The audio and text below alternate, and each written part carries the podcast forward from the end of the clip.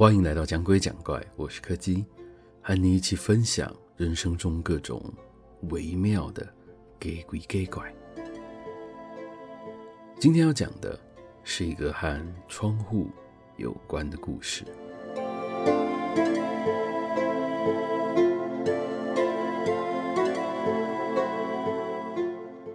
有时候，如果只是看到，那并不可怕。真正的可怕，是在理解之后才发生的。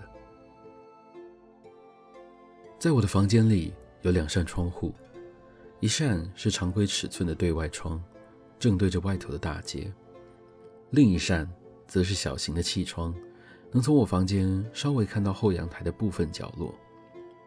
原本在我的设想里，这应该是一间十分明亮又通风的房间。面向大街的对外窗可以大量的引进来自外头的自然光线，不会受到附近高楼的影响。而平常只要同时把两扇窗户都打开，即使是在房门关上的状态，一样也可以保持良好的通风还有对流，让整间房间维持在一个舒适的状态。但实际上呢？实际上，自从我住进来一段时间之后，这两扇窗户的窗帘。就再也没有被我拉开过了，更不用说是开窗了。由于我住的楼层相对偏低，又紧邻着主要交通干道的关系，面向大街的那扇对外窗一旦打开，平常不仅吵，而且空气品质也不好，更不用说一到下午，西晒的情况非常严重，简直就跟烤箱没什么两样了。所以平常根本就没有什么适当的时机可以打开这扇窗，而另外一扇气窗的情况就稍微有点复杂了。不知道是不是我的错觉，但是那扇气窗经常会让我有种坐立不安的感觉，很像是有什么人或者说什么东西正在透过那扇窗户窥探着房间里面。有时候我也很害怕，会不会我一转头就看到有个人脸贴在那扇窗户上？但是这样的情形一直都没有发生。每次我转过头去的时候，都只有看到一片黑暗而已。只不过有一次，我是真的有看到什么东西。那一次和平常不一样，并不是突然惊觉到什么，只是觉得房间稍微有点闷。单纯想要确认一下窗户有没有打开而已。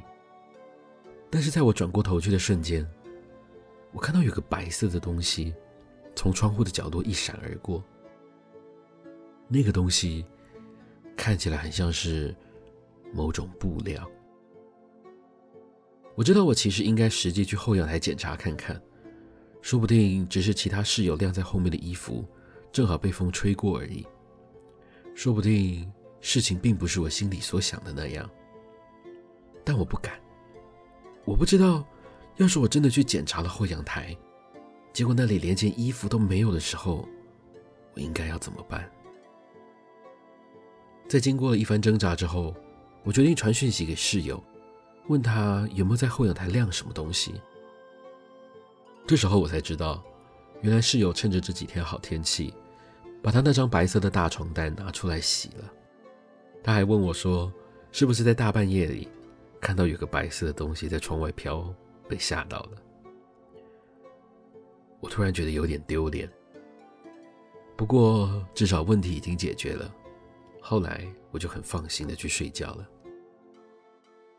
隔天一大早睡醒，当我从气窗看出去的时候，就像昨天室友所说的一样，他那张洁白的床单正在我的窗口随着风吹一阵一阵的摆动着。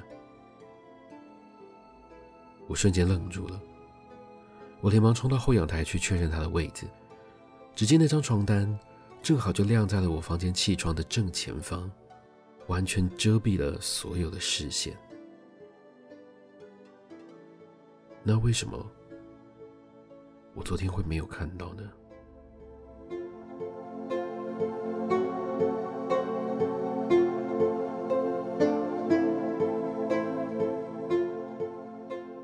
今天的故事就到这里告一个段落了。如果喜欢我们的节目，别忘了收听每周四的更新。我是柯基，我们下次见。